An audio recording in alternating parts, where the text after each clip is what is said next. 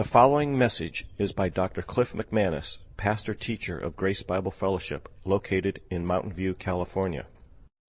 Those of you who are joining us for the first time, we do have some visitors today, or maybe you've been out of pocket. Um, we've been going through the letter of Corinthians, First Corinthians. It's got 16 chapters in our English Bible, but Paul wrote it, the apostle, just as one long letter, probably on a scroll, or maybe a couple of scrolls.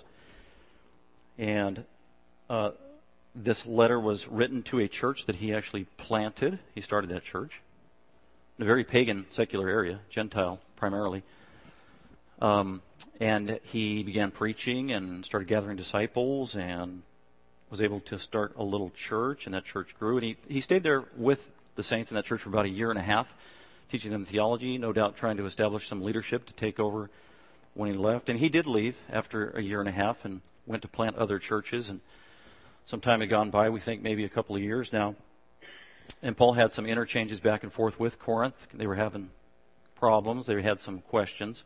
So there was correspondence. Paul had written at least one other letter before 1 Corinthians, trying to answer their questions, resolve some of their difficulties.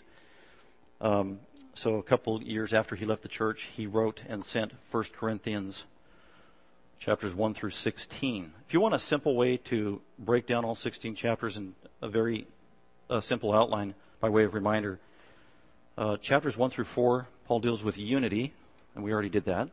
Uh, the Corinthians were having a hard time getting along with each other as believers.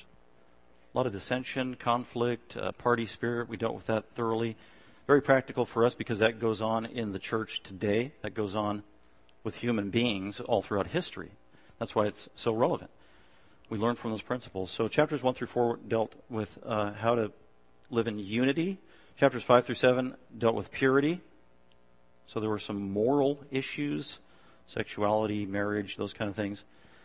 So 1 through 4 is unity, 5 through 7 is purity, and now uh, a new section of the book, chapters 8 through 16, is theology. Paul deals with a lot of theological issues now uh, for the Corinthians, trying to answer their questions. So that's just a rough outline, but it's pretty accurate in terms of how he broke down his epistle. And we uh, talked about how 1 Corinthians chapter 8, we already looked at that. And I said that chapter 8, 9, and 10 needs to go together. That's kind of one discussion that he's having with them with an issue that they brought up in their letter. They asked Paul questions in their letter that they wrote Paul, and he wrote back. And one of the questions that the Corinthians asked their former pastor and the apostle was, Hey, Paul, what, what do you recommend or suggest, or what do you think the correct answer is regarding this problem we have in our culture with food that is dedicated or sacrificed to false gods, and and then people eat it uh, at banquets or at home, or they buy it in the butcher shop at the store? And it, should Christians even be uh, buying that meat that's been prayed to or dedicated to a false god? Because after all, Christians don't believe in idols and false gods. There's only one God. It's the triune God of the universe. So meat that's dedicated to an idol, is it contaminated? Is it poisoned? Is it demon possessed? Will it give us the cooties? Is it unkosher? Or can we have the freedom to eat it? And so there was that dispute going on in the church. And it probably affected just about every Corinthian uh, in that church because it was so much a part of their society and their culture. Uh, food dedicated to idols. That's just, uh, there was a proliferation of false religions, false gods, false temples all over the place, and you could almost uh, not escape it it confronted you at every turn. So it was a practical question for them. Uh, instead of Paul giving a very short one sentence answer that's black and white or dogmatic, simply saying yes or no, he goes on really for three chapters. And the reason he takes so long to answer this question, because ultimately what they were asking was it was a difficulty they were confronting that was not explicitly stated in a very black and white dogmatic way, yes or no answer in the Bible. He couldn't point to a verse like, do not murder. That's clear. Do not lie. That's clear. Uh, this kind of delved into areas of preference, personal experience, not necessarily a yes and no answer. As a matter of fact, it always came down to case by case scenario that you had to think through, uh, vet it through biblical principles, lay it before God, be in prayer, look at the context, then make a decision and act. So that was pretty complex. And so Paul's trying to lay down principles to deal with these kinds of issues that we are confronted with in the Christian life every day. We call these typically gray area issues. Gray area issue is something that we would say is not black and white in the Bible. It's not categorically yes all the time, it's not categorically no all the time. Getting drunk is not a gray area. It's categorical. Getting drunk is sin. That's what Paul said in Ephesians 5:18. But uh, the issues they were dealing with here are gray areas, not always so clear. So Paul laid the foundation down in chapter 8, uh, and we noted that there were kind of two camps in the church. There were those uh, on this particular topic that had a weak conscience. They were considered the weaker brother or the weaker sister in Christ. They were weak in that their conscience lacked accurate biblical information, and they had hypersensitivity or a prohibitive conscience that caused them to have their conscience violated, uh, maybe in a way that wasn't always legitimate in keeping with true biblical theology. So they weren't experiencing the freedom that they should have in Christ in terms of their thinking. So they were prohibitive and uh, maybe on the side of legalism. And so uh, they were the ones that kind of thought that idol meat actually was poisoned by gods and could be demon possessed, and it's got the cooties, and no Christian should have anything to do with that. And it's pretty clear that these Christians at one time were idol worshippers who probably took meat and sacrificed it and prayed to a god. So all the more, when they saw another Christian eating idol meat, they just thought about their past. And that was a major stumbling block for them because they engaged in all kinds of gross sin with that practice of dedicating uh, meat to idols. Then there was the other camp that had liberty in Christ. Uh, they knew demons weren't real or that idols weren't real and uh, demons didn't live inside of cheeseburgers and there's only one God and it's the triune God of the universe and so they could eat a cheeseburger or whatever with a clear conscience. Um, and so they had great liberty. They had a clear conscience. Um, but also in this case, they lacked love sometimes towards their brothers who had the weaker conscience. And so Paul kind of rebukes them for their individualism. So the first camp had a problem with legalism, the second group with individualism. And so Paul's trying to find the balance here. And bottom line, the theme all throughout is you know what? Legalists and individualists, the overriding Christian ethic is you need to love one another and defer to one another and prefer one another over yourself. That's it. That's really Paul's practical principle in the end. And that's a beautiful principle that we can take away and apply in our own life as Christians. So we can apply this principle today wherever we go. And we're going to see that in chapter 9. So let's go ahead and look at chapter 9. After Paul lays the groundwork, he concludes in verse 13 of chapter 8. It said, Therefore, food causes my fellow Christian brother or sister to stumble, the weaker Christian, then I, as the mature Christian or the Christian with a stronger conscience in this area, I will never eat meat again. I'm going to deprive myself if it's for the good of my fellow brother who's watching and observing my behavior. I'm going to be other oriented. I'm going to be selfless. That's what Paul said. He's setting the example so that I will not cause my brother to stumble and fall into sin by violating their conscience. Oh, yeah, Paul? Really? Would you, huh? Would you, huh? I mean, Paul hears the challenge from the Corinthians in verse 13. So Paul says, yeah, actually, not only will I, I have done so. And I actually did so while I was in your midst. If you were paying attention, I deprived myself continually on your behalf that you might not stumble. And a lot of the Corinthians were probably thinking, when?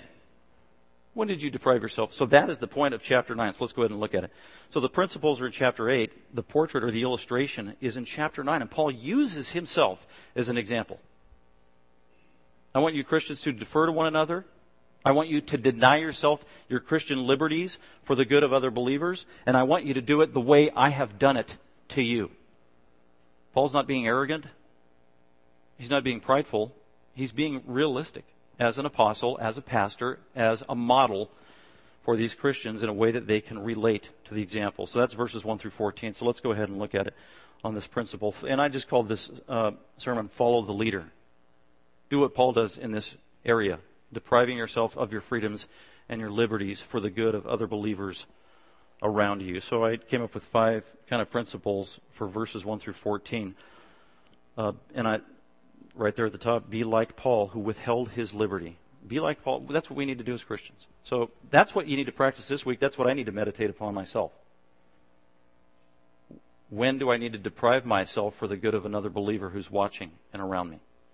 Because inevitable, it's, it's going to be coming. It's going to happen. So we need to be like Paul. So This is how Paul deprived himself of his liberties among the Corinthians, and he gives them a reminder to let them know. So let's go ahead and look at those five principles of how Paul deprived himself for the good of others that they might not stumble in the faith.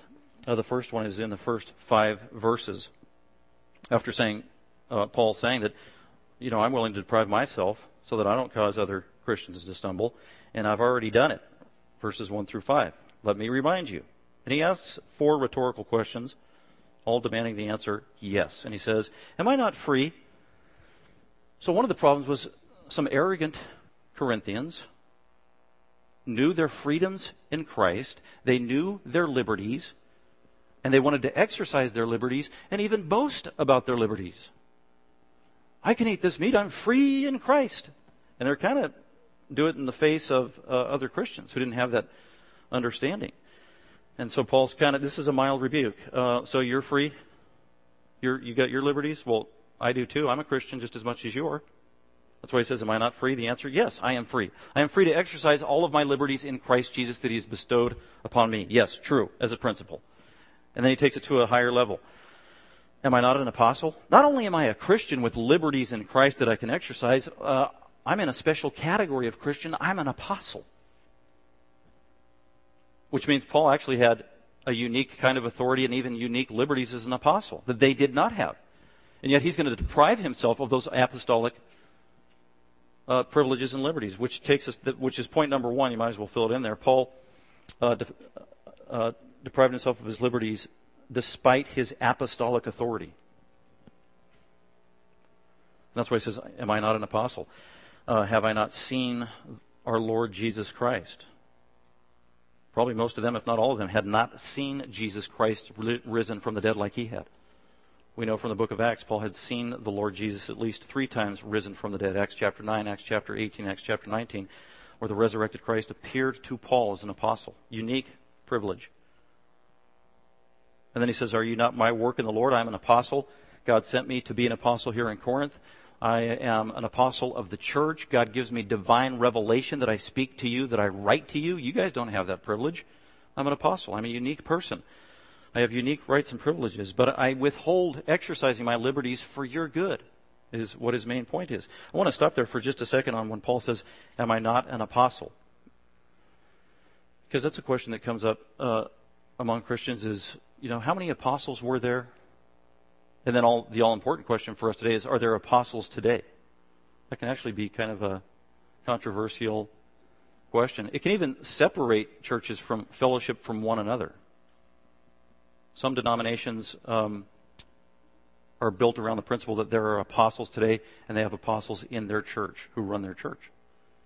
And so those become denominational uh, dividing lines on your view of apostles. So it's important. This is basic Christianity in the Bible, but uh, the answer to the question, are there apostles today? I would say yes. And they live in heaven. Really. The apostles of Jesus. And the reason I say that, are there apostles of Jesus Christ on the earth today? According to the Bible, I would say no. And, I, and that's not really a fuzzy issue. It's pretty clear. Because Jesus selected the 12, the 12, the 12, repeated all throughout the four Gospels, the 12, everybody knew who they were. Uh, he commissioned them as apostles after prayer and very special selection. He trained them. And then one of them, Judas, betrayed Jesus and left. Then he had 11. And then Peter said, now we've got to replace, because we need 12 apostles. And here are the qualifications of an apostle. Acts chapter 1. One of the qualifications is an apostle had to be alive in the days of Jesus. That's clear in Acts chapter 1 verse 20. There are, there is nobody alive today on planet earth who was alive in the days of Jesus, but that's a qualification. That's what Peter said. Because they were trying to decide who's going to be the next apostle to supplant Judas. Qualification number two. An apostle of the Lord Jesus Christ and of the church has to be an eyewitness of the resurrected Christ. That really limits it. I have not seen the resurrected Christ, just so you know. Um, so you had to be alive in Jesus' day. You had to be an eyewitness of the resurrected Christ. Uh, Paul goes on to give other credentials of an apostle of the church, and that is that they were given unique abilities, signs and wonders, and mighty deeds. Uh, another unique ability and qualification of the apostles is that they received direct revelation from God to preach, to speak, to teach, and to write to believers and to the church. And there's nobody today on planet Earth getting direct revelation to be written down that is not in, that's not in the Bible. But there are people who claim they're getting direct revelation from God.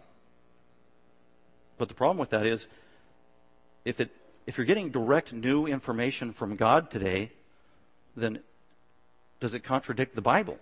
If it contradicts what the Bible says, then you're not getting apostolic information from some divine source. You got to vet it through the Bible. The, but there are those, no, it doesn't contradict the Bible, it complements the Bible.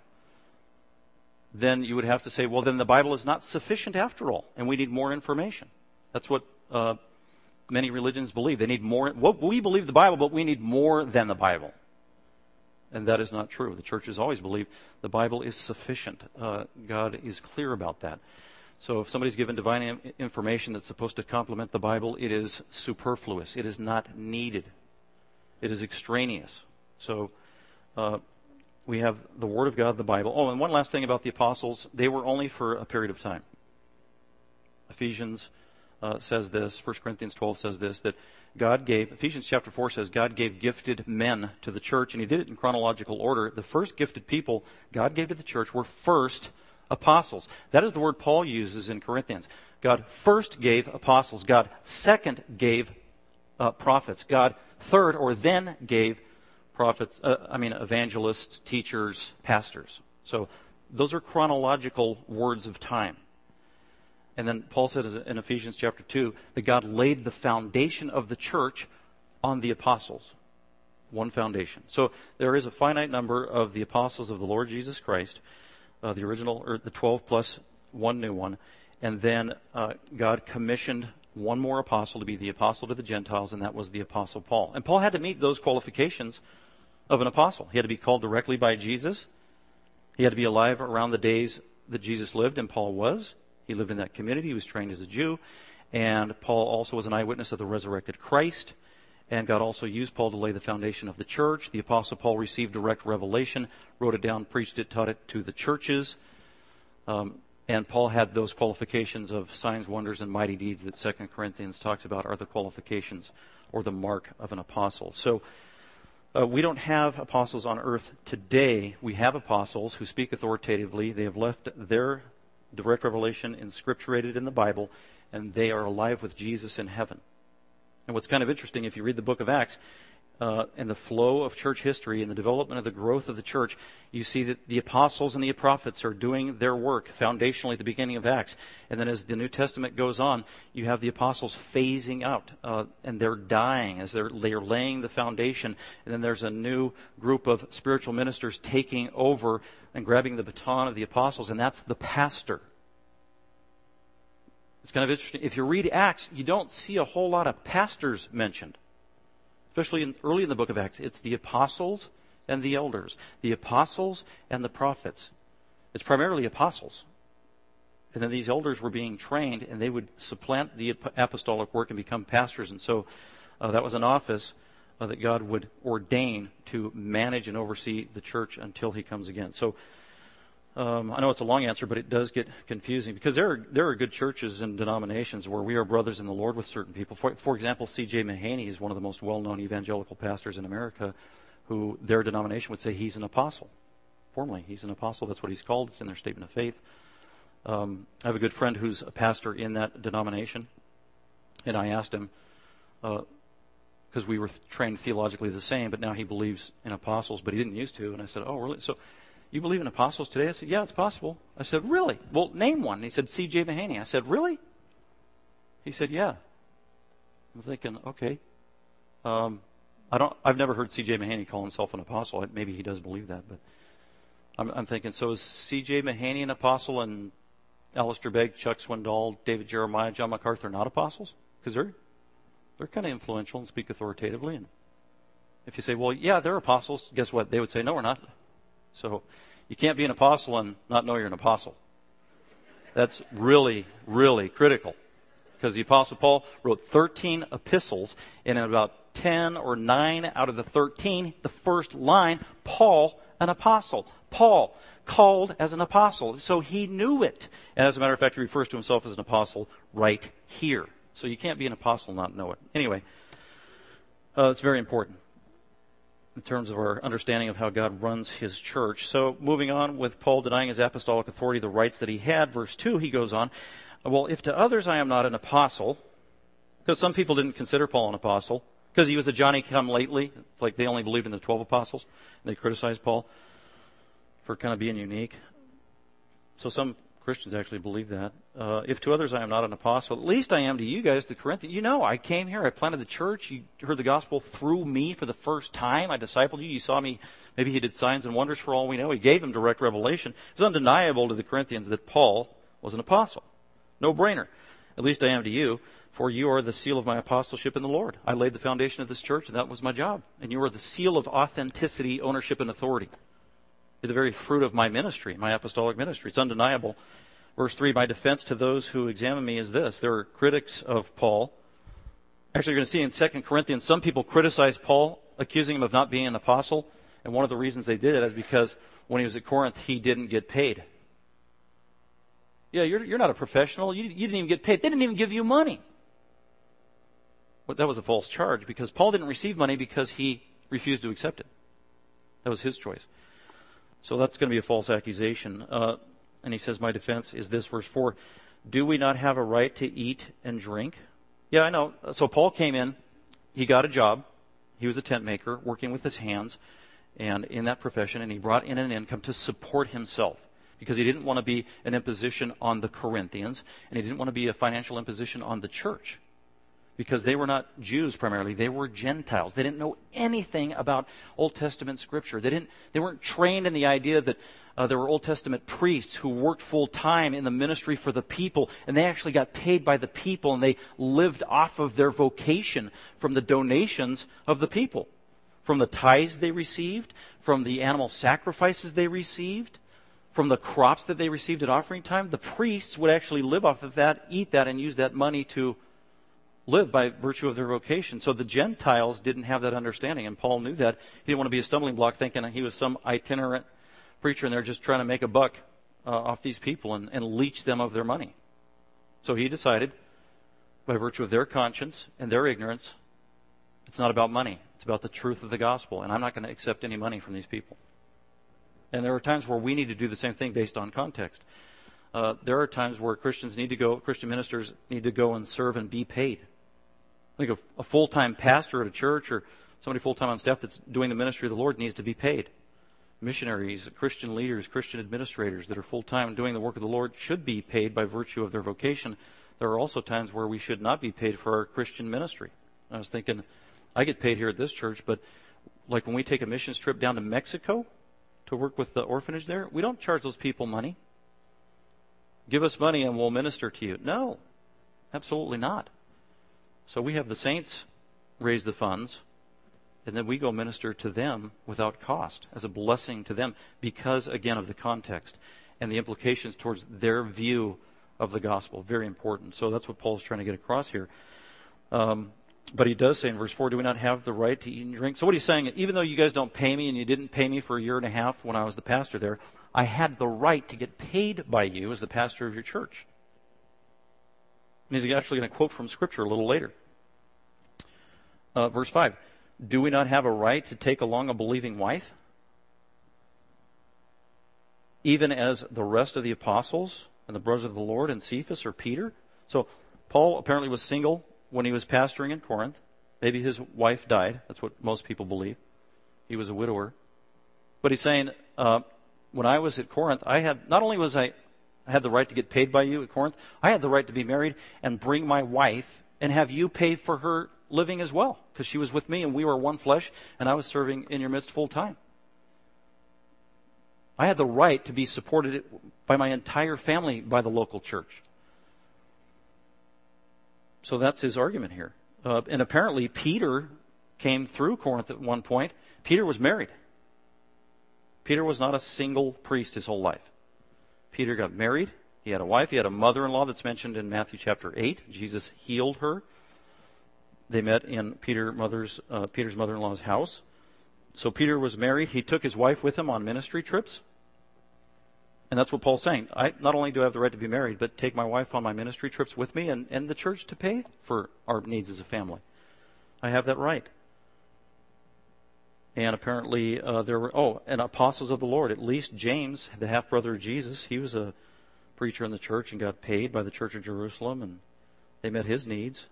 Probably all those guys were married. Apollos, he probably got paid for his ministry while he was in Corinth.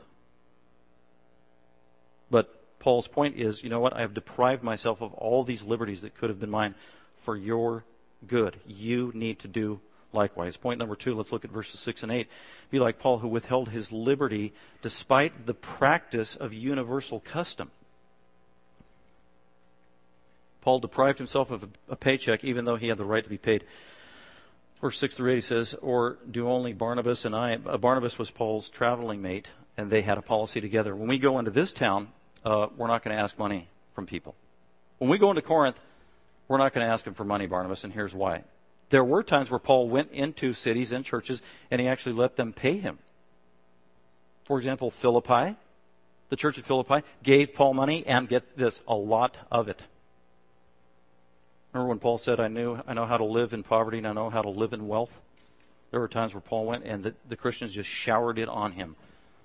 Money, uh, accommodations, and the Philippians were very generous financially, even though they weren't rich. So they paid Paul. The Thessalonians paid Paul. Or Paul let them pay him. It's kind of interesting. The only ones that I know of, Berea, Thessalonica, and Philippi, were the churches that Paul specifically was willing to take a paycheck for them. And those were the churches he didn't have a problem with. So if you read Philippians, it's a happy letter. He's not rebuking them. He's not, it's not like the Galatians, you foolish Galatians, or the, when he lays into the Corinthians, but it's, it's all the happy Christians. They had a good rapport and a good relationship. And oh yeah, same thing with the Thessalonians. I thank God for you. Both letters, he's just, you are the best Christians, the greatest church. Thank you. And he accepted a paycheck from them. The same thing with the Bereans. They were, they were noble minded. And so Paul felt there was liberty there. They wouldn't stumble. Uh, they were so gracious. We have the rapport. It's dependent upon the context. I'm going to accept the paycheck from them because it is the right thing to do in that situation. So, but or do only Barnabas and I um, ha- have not the right uh, to refrain from working? Verse seven. Who at any time serves? And then here's this three illustrations. This isn't just a religious issue. This is like a universal custom in all of humanity that if you work, you should get paid. If you have a full time vocation, you should live off of that vocation. And then his illustration is in verse 7 and following. He says, Who at any time serves as a soldier at his own expense? A, a soldier goes into the military full time. He's not paying his way the whole way. He doesn't have to technically pay for his uniform, his room and board. He's serving his country. He's given all of his time. And we, the people, support him, and rightfully so as he's providing a service of defense on our behalf. So soldiers work full time they get paid full time for what they do. Should be true of pastors. Uh, the next illustration is farmers. Farmers, they work harder than just about anybody on planet Earth, and they work the field and all day long and all year long, and, and they get paid for what they do. And part of their pay is they get to eat the fruit, uh, the food that they're growing. So their very vocation prov- provides their sustenance. And then his last illustration is uh, the shepherd. Even the shepherd gets paid for what he does. The full-time shepherd, many times shepherds were slaves even, yet they still got paid for their work. And rightfully so. They got to drink from the milk of the calves or whatever uh, the animals they're working with, and that was a part of their sustenance. So Paul's arguing this is a universal custom. It's true in every vocation in life. Why shouldn't it be true in the life of a Christian minister who works full time, giving his life to the church? If men who work for men should get paid, shouldn't men who work for God get paid? Doesn't that only make sense? Is in essence Paul's argument. So, in the practice of universal custom, and even though this was true that Paul should have been paid because he was working full time for the church, he still denied himself that money that they would have been obligated really to give him. Verse 8, he says, I'm not speaking these things according to human judgment, am I? Or does not the law also say these things? Which brings us to our next point. Paul deprived himself of his liberty uh, despite his apostolic authority, despite universal custom, and number three, despite the provision of the scripture. The Bible even said that you should pay the preacher. That's in the Old Testament, it's in the New Testament. Pay the preacher. Very important. He says the law says so. He, what he means by that is scripture says so. So he quotes scripture, verses 9 and 10. For it is written in the law of Moses. Moses wrote Genesis through Deuteronomy. Jesus said so. And one of the things that Moses wrote, because God gave him that information, is what Paul quotes in verse 9 You shall not muzzle the ox while he is threshing. So that's a reference or an analogy to an ox who's a beast of burden and he's working and he's plowing the field and he's working all day long and he gets hungry and he's uh, working with the wheat and he's allowed to eat uh, some of the wheat that he's actually treading while he's eating. It's kind of like uh, runners who are running and they grab a bottle of water on the way, uh, being fed their sustenance while they're working. The same was true of an ox. God said, Don't muzzle the ox, don't deprive him of eating when he's working to provide for you. He should uh, get sustenance from the very things that he does by virtue of his vocation. And that's an analogy that Paul applies from animals to human beings. Um, and so that became a biblical principle and a proverb regarding people the, wor- the workers worthy of his wages don't muzzle the ox while he is treading. And applied to the pastor, that meant pay the pastor. If he's full time, and that's all he's doing to labor, and he doesn't, he can't labor anywhere else to make his money, then you should pay the pastor for his, just like you'd pay anybody else in any other vocation. So that's the principle there. Uh, God is not concerned about oxen, is he? God is concerned about animals. And God even made this provision to protect animals, and God cares about people even more than animals. So, how much more should people be allowed to get their sustenance from their hard work and their labor and their very vocation? So, that's a scripture and biblical principle. And even though it was in the Bible that Christians should pay the pastor, Paul said in Corinth, you know what, you don't need to pay me. It's a liberty I have, it's a right I have, but I'm not I'm going to withhold because he didn't want them to stumble or misconstrue things or think that he was trying to take advantage of them. Verse 10 Or is God speaking altogether for our sake? Yes, for our sake. It was written because the plowman ought to plow in hope and the thresher to thresh in hope of sharing the crops. And all that's saying is if you are involved in any kind of vocation, either at the beginning of the task, the middle of the task, or the end of the task, you should reap the fruits from that task. Uh, everybody should be paid for their labor, regardless of where they are on the economic, social ladder. So Paul deprived himself despite that it was a provision in Scripture. Number four, Paul deprived himself of his liberty, or uh, Paul withheld his liberty despite, number four, his unique relationship to the Corinthians. His unique relationship. His u- unique relationship with the Corinthians was they, they didn't have a church or any believers when he went into Corinth. He goes in there cold turkey evangelism, and people get saved for the first time. He establishes the very first church in that area. He becomes the very first pastor in that area. He becomes the very first apostle they are in contact with. They had a very unique relationship with Paul. Paul was their spiritual father, not only their pastor and their apostle.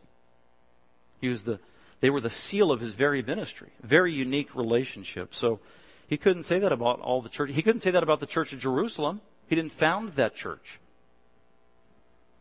But he could say that about Corinth. And so, because these people had a unique relationship that they were really blessed by or indebted to Paul, all the more they should have paid him financially or at least met his needs to survive, yet he chose to deprive himself despite this unique relationship. That's verse 11.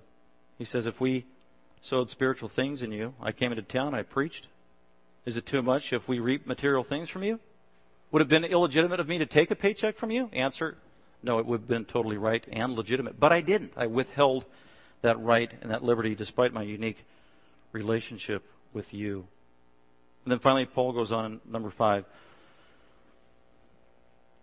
verses 12 through 14, as he kind of wraps up this idea of illustrating how he deprived himself in their midst for their good, deferring to them, loving them more than he loved himself refraining from exercising Christian liberty for the edification of others that they might not stumble in the faith. So his last point, and this is kind of the coup de grace, or the crescendo, Paul deprived himself of his liberties for the good of the Corinthians, and it, not just for the Corinthians, but everywhere he went in ministry. It was a, a principle of life, and so uh, it's for the advance of the gospel. That was a principle that Paul lived by. When it was appropriate, depending upon the context and the situation, if needed, Paul would deprive himself of his liberties for the advancement of the gospel, and we need to do likewise. Verse 12 If others share the right over you, do we not more? What others? He's probably referring to Peter, who probably came and visited Corinth, preached. He was impressive. He was a key apostle. He gathered a following at Corinth. Remember the, the Peter crowd? That's what he's talking about. Also, others were Apollos. He was mighty in the scriptures. He was eloquent. And he gained a following as well when he was in Corinth. And that's who Paul's talking about in verse 12. If others share the right over you, do we not much more? Apparently, the Corinthians probably paid Peter and Apollos for their ministry when they were there at Corinth. And Paul's saying, Wow, you paid Apollos, you paid Peter. They didn't found this church. They didn't bring the gospel to you for the first time. They weren't your pastor for a year and a half. They haven't had this legacy of a relationship with you that's so personal and intimate like I have. If they got paid, I should be getting paid. But I didn't. Again, using himself as a legitimate example. Then he goes on, Nevertheless, we did not use this right, but we endure all things so that we will cause no hindrance to the gospel of Christ. And so that, that is the ultimate priority. So for us, practically speaking, so here's the thing in relating to other believers, when it comes to gray areas, first we have to diagnose is this area indeed actually a gray area?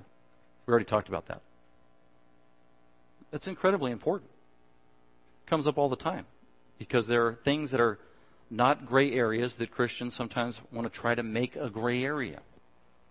So we talked about how to diagnose whether something is actually a gray area or not. Then you have to decide is it a gray area that actually applies to this scenario. We talked about how it had to be not just a gray area like playing cards or playing the electric guitar, but in this case, it had religious connotations inherently with it in the practice. And the weaker Christian at one time indulged in it religiously in a sinful manner. Then they got saved. So in hindsight, they're looking on this practice as something that could lull them back or pull them back into their sinful ways. That's his analogy. That's what he's talking about. And not all gray area issues fit that scenario. So step number one, we got to diagnose: is it really uh, a gray area? Secondly, is it a gray area that is uh, parallel to this situation, so that we can implement these principles? And then we have to, and then if it is, the priority number one is we need to be sensitive to those who have a weak conscience in this area, as Paul said and then we need to be willing to refrain from practicing that Christian liberty so that we might not cause, cause other Christians to stumble. Otherwise, we will cause them to sin by violating their conscience, and also we will undermine the work that Christ is doing to advance the gospel and his kingdom. So that needs to become a part of our, our worldview, our Christian ethic as we interact with others around us. And that's why he says, nevertheless, uh, we did not use this right, but we endure. There it is. That's the key. We didn't use this right. I just listed in verses 1 through 11 all the rights that I had as an apostle and as a Christian, and I refuse to exercise any of them in your midst for your good and for the advancement of the gospel. So we did not use this right, but we endure all things. Sometimes we need to be willing to deny ourselves even to the point of discomfort, frustration. Get this pain and suffering or not being happy if it's for the good and edification and building up of another brother or sister in the Lord. Endure. That's the implication of that word. It's not always easy. So, by the way, some of us might be thinking, yeah, this is right. We need to go and deprive ourselves of our liberties so that others might, might not be uh, offended or weak. And immediately we're thinking remotely. You know, I need to go across the world and uh, deprive myself of my liberties and my material belongings, whatever else, for uh, the children in Mexico or uh, wherever else in the world. Well, actually, our first thinking is I need to exercise these principles starting at home, like in my family, like with the people it's hardest to do. Really, that's where it's at. That's where it starts. Like with my siblings, like with my spouse, because that's where it's most difficult to do. This is where we need to apply this ethic first. And then also in our church family, because the more you spend time with church family, it's like uh, your spiritual siblings, and many times that's hard to live together, right? As we begin to rub against one another. So that's where it starts. Start with yourself, start at home, in your immediate family, and those in concentric circles closest to you. Uh, and that's what Paul did. It was a, a, way he operated. It was part of his methodology of doing ministry and living the Christian life. Verse 13 Do you not know that those who perform sacred services eat the food of the temple? So now he's referring to the priests of the Old Testament. Uh, no doubt he taught them the Old Testament while he was there, and he's reminding them the priests in the Old Testament uh, were allowed to live off of the offerings from the people. They lived in light of their vocation. In other words, in the Old Testament, the people paid the preacher the, the Levitical priests. They didn't have to get a side job. The people took care of them. And so that's why I said, don't you know that those who perform sacred services eat the food of the temple and those who attend regularly to the altar have their share from the altar? Verse 14. So also the Lord directed those who proclaim the gospel to get their living from the gospel. There it is. So on the one hand, Paul's saying, I willingly chose to deprive myself and not get paid, but I do want you, don't leave it there. I should have been paid. And just because I was an example, that doesn't mean you, you don't pay other preachers who deserve it. So that's important. Verse 14. What he's saying. So also the Lord directed. The Lord directed, what does that mean? Jesus said. That's what the Lord directed me. Did Jesus really say this? Did Jesus say pray, pay the preacher?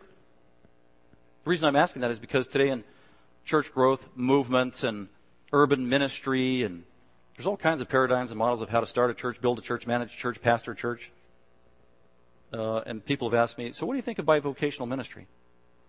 Uh, what do you mean by bivocational ministry? It means a lot of different things to a lot of people. Um, I'm willing to have more than one job to survive. That's fine. And a pastor needs to be willing to do that. Sometimes a pastor needs to be willing to not get paid at all if it's like a startup church plant, part time, whatever. Um, but if you're full time and that's all you do, you should be supported by the people some way in doing your ministry. But this bivocational idea, many times uh, people use the, some of this stuff here. Paul uses saying, "See, the pastor should not be paid." So he has the job of being pastor part time, but he needs to get another job, even if it's full time, so that he can earn his money there, because the church shouldn't be paying the pastor. This is a very common, popular view of church hierarchy and the way to do pastoring here in America and here in the Bay Area and modern evangelical models of church planting. And they take that view from here. So they would argue theologically you shouldn't be paying the pastor. And there are other denominations who hold to that, like uh, I think the Jehovah's Witnesses, I think even the Mormons don't have a, play, a paid clergy, and there are evangelical denominations the same. We don't, and they're kind of proud of it. We don't pay our preacher, our pastor, because Paul didn't get paid well, actually, Paul did get paid. And it's a biblical principle to pay the preacher if that's what he's doing to make a living and he's serving, and he's honoring God in that capacity. So, very important as Paul is making the balance. He doesn't want other pastors to suffer from his godly example by them not getting paid. So also the Lord directed. Jesus said, Oh, and I need to answer that question. Did Jesus ever say, pay the preacher? Yes, Luke chapter 10, verse 7. Sent 70 out. They went and preached. He said, when you go in and you preach and people receive you in your home and they offer you food and sustenance, take it, enjoy it, live off of it. It's one example of Jesus saying, pay the preacher. And then 1 Timothy 5, that revelation that uh, Jesus gave Paul to write down, pay the preacher. Not only pay the preacher, pay him well. Honor the full-time pastors, elders who labor diligently in word and doctrine. Honor them with double honor, whatever that means. But at a minimum, it means they should be paid to a point where they can live and survive. Sometimes Christians think it is, well, it's spiritual to have a lack of money. It's spiritual to make the pastor suffer. Or just some people have just kind of a weird view of money that if you have a lot of money, it's not spiritual. If you have a lot of money, it's inherently sinful. That is not true. Um, so we've got to have a right view of even money there. It's very practical. I'm not begging for a raise here, just in case you're wondering. Some of you are like, hmm, uh, hmm, yeah, what now? What's, where's he going with this? No, not at all. By the way, eight years here at GBF, this church has taken very good care of our family, so we praise the Lord for that. So anyway, that's uh, the Apostle Paul talking uh, on a very personal level with these Corinthians so that they might model godliness. And the principle, again, for us to take away from this, there's a lot of things, but I would say at a minimum, uh, Paul says, despite all these rights, Paul was entitled to uh, to all these privileges and money and sustenance, yet he deprived himself that he might not cause others around him to stumble. And so also we need to be conscious of other believers around us and live by the principle of not love yourself, but deny yourself. That is the exact antithesis of what the world believes, isn't it? They tell us, love yourself, fulfill your desires. Jesus said, deny yourself and follow him. When you do that, you are most Christ like. And God help us to live that way in a way that pleases him. Let's go ahead and pray and thank God for his the clarity of his word. Father, we thank you for our time together, for again the time to worship you corporately with fellow believers, to fellowship with the saints, to be encouraged by the saints, to sing to you, to be reminded from these amazing truths from your word. We thank you that the Bible is not just a book, it's the living word of God that penetrates our heart, our mind, our conscience, our very soul, and can even change our life and our thinking and how we live. And we, we pray that's the case with what we've heard and studied together today. Holy Spirit, help us live out these truths in obedience to you in a way that pleases you, all for your glory, that we would be like Christ denying ourselves in preference for others. We pray in Christ's name. Amen. Thank you for listening. Dr. McManus is an author, seminary professor, and pastor teacher of Grace Bible Fellowship.